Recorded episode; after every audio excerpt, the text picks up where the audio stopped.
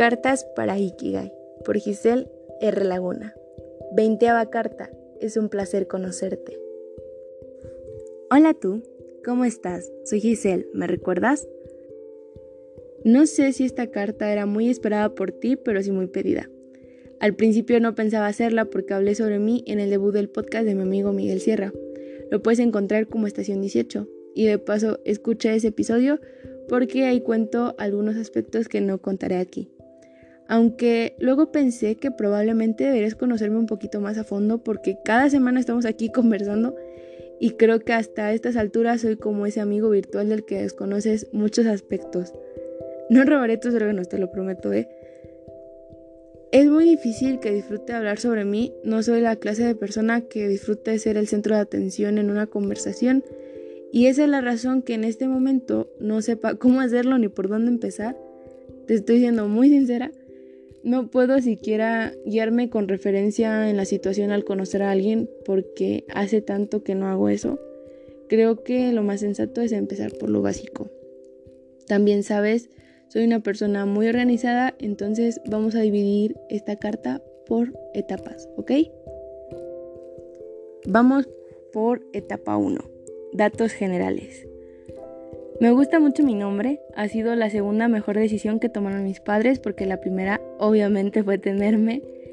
No te diré mi nombre completo por privacidad, pero puedes nombrarme como Giselle R. Laguna, que es mi nombre artístico. Y he decidido sea así porque las personas que amo me hablan por mi primer nombre y quiero tener una parte de mi vida mm, un poquito reservada, ¿me entiendes? Ahora tengo 18 años. Digo ahora para que este podcast sea un bonito recuerdo dentro de unos años. Soltera, gracias a Dios. ¿Sabes? Ahora que lo recuerdo, cuando tenía 12 años me escribí un texto y creo que ha llegado el momento de retomarlo para esta carta, para actualizarlo. Ah, tengo muchos miedos, pero el que más, más me aterra es olvidar, entonces por eso me escribí ese texto para que no olvide quién soy. Etapa 2. Datos básicos. Estoy estudiando psicología educativa. Em, no te explicaré cómo fue que llegué a esa carrera porque lo haré en un podcast hablando sobre la selectividad. Mi color favorito es el verde. Mi comida favorita es el espagueti que hace mi mamá. Ninguno se compara con tremenda delicia. Y sí le da un poco de pena cuando digo eso. Mi artista favorito fue, es y será por siempre Harry Styles. Tengo un perro chihuahua llamado Cuco. Está conmigo desde los 10 años. Mis valores principales son el respeto, la solidaridad y la honestidad. Por lo tanto, detesto las mentiras, que las personas digan cosas como yo no personal y los gritos. Mi héroe favorito desde niña ha sido Spider-Man. Luego cuando estaba en la adolescencia comenzó a ser también la Mujer Maravilla. Cuando era niña jugaba mucho fútbol, tanto que hasta me ofrecieron ir a una escuela deportiva, pero a mi mamá siempre le ha dado terror que juguemos fútbol por las lesiones. Entonces me enamoré del atletismo y hoy por hoy estoy intentando retomar mi resistencia, porque por la pandemia tuve que dejarlo. Mi libro favorito es Comer, Rezar, Amar, Justo en estos momentos de mi vida lo estoy releyendo por segunda ocasión. Soy Team Calor, una disculpa si te decepcioné. Mi dulce favorito es la menta. Me encantan los girasoles como era de esperarse. Mi película favorita se llama Tenemos que hablar de Kevin. Lo descubrí por equivocación. No recuerdo el nombre de la película que estaba buscando, pero llevaba el nombre de Kevin y pues ahora ya no paro de verla. Mi animal favorito es el búho. Tengo una afición hacia los ojos de los animales y las personas, entonces por eso. Etapa 3. Datos curiosos. Tengo la manía de mirar la nariz de las personas. Tengo historias un poco raras donde amigos con los que tenía la confianza, claro, eh, les tocaba la nariz porque me gustaba mucho. Mi mayor deseo es viajar a Brasil. Planeo en un futuro comprar una vaca y se llamará Ofelia. Colecciono libretas. Todo el tiempo, sin importar, hago un inmenso calor, tengo mis manos frías. Cuando estoy nerviosa me escurre moco o mis orejas se ponen rojas. No de mentir, por mucho que lo intente me termino delatando. Y mi secreto es que mi materia favorita es cálculo integral. Pero no lo digo porque se supone que odio las matemáticas. Etapa 4 y última. Preguntas tuyas. ¿Por qué escribes? Cuando era niña, alrededor de los 9 años, oh, espera, es la mitad de mi vida. Eh, sufría de bullying en la primaria. Se burlaban por cualquier cosa, desde mi corte de cabello hasta por participar en clase.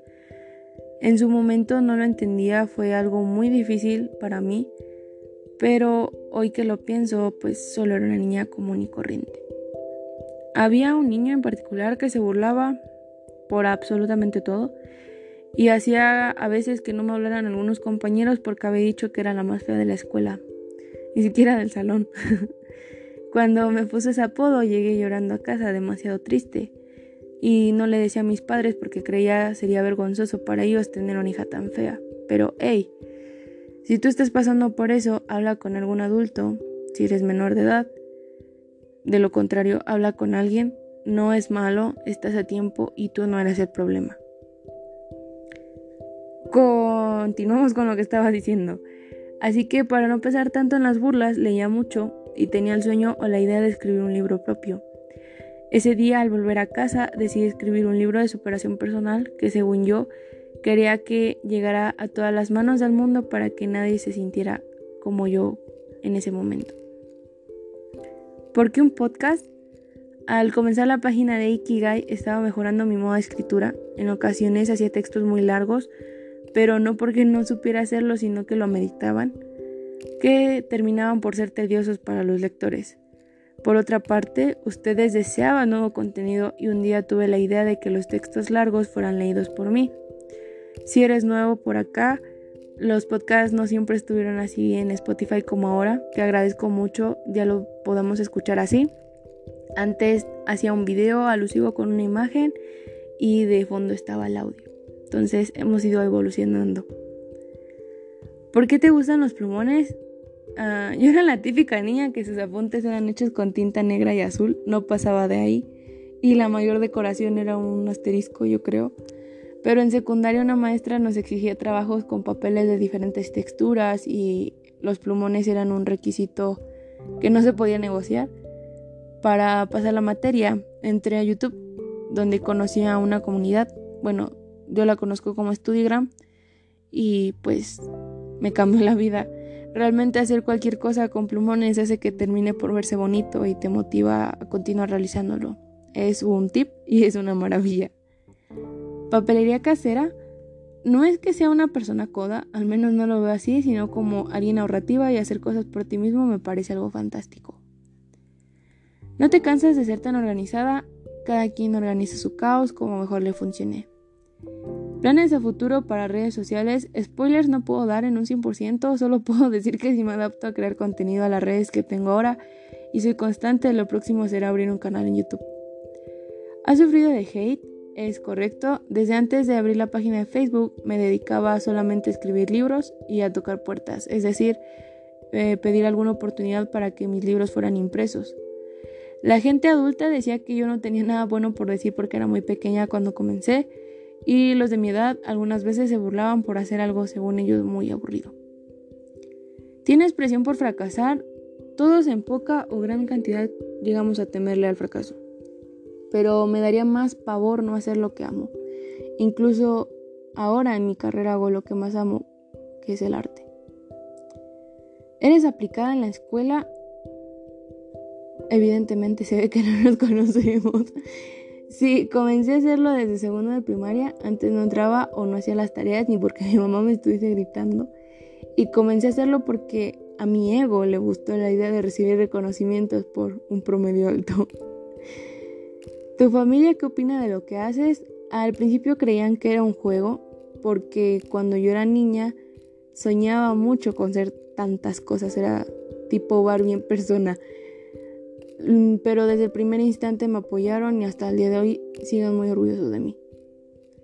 ¿Habrá libro nuevo? Estoy creando los personajes, esperen la noticia muy pronto. Hemos llegado al final de esta carta. He respondido todas tus preguntas en cada etapa, así que gracias por estar aquí, por brindarme un poquito de tu tiempo y un espacio en tu corazón. Espero que al fin pues te sientas un poquito más cómodo, cómoda al conocerme un poquito mejor. Acuérdate de este podcast porque algún día seremos muchos. Acuérdate de mí. y es todo. Antes de decir la famosa frasecita con la que cerramos cada carta, quisiera decirte que este es el penúltimo capítulo de esta serie donde contesto preguntas o temas de los que eran de tu interés. La próxima semana es el último capítulo y hablaremos sobre la autoestima y finalmente volvemos a la normalidad. Nuevamente, muchas gracias.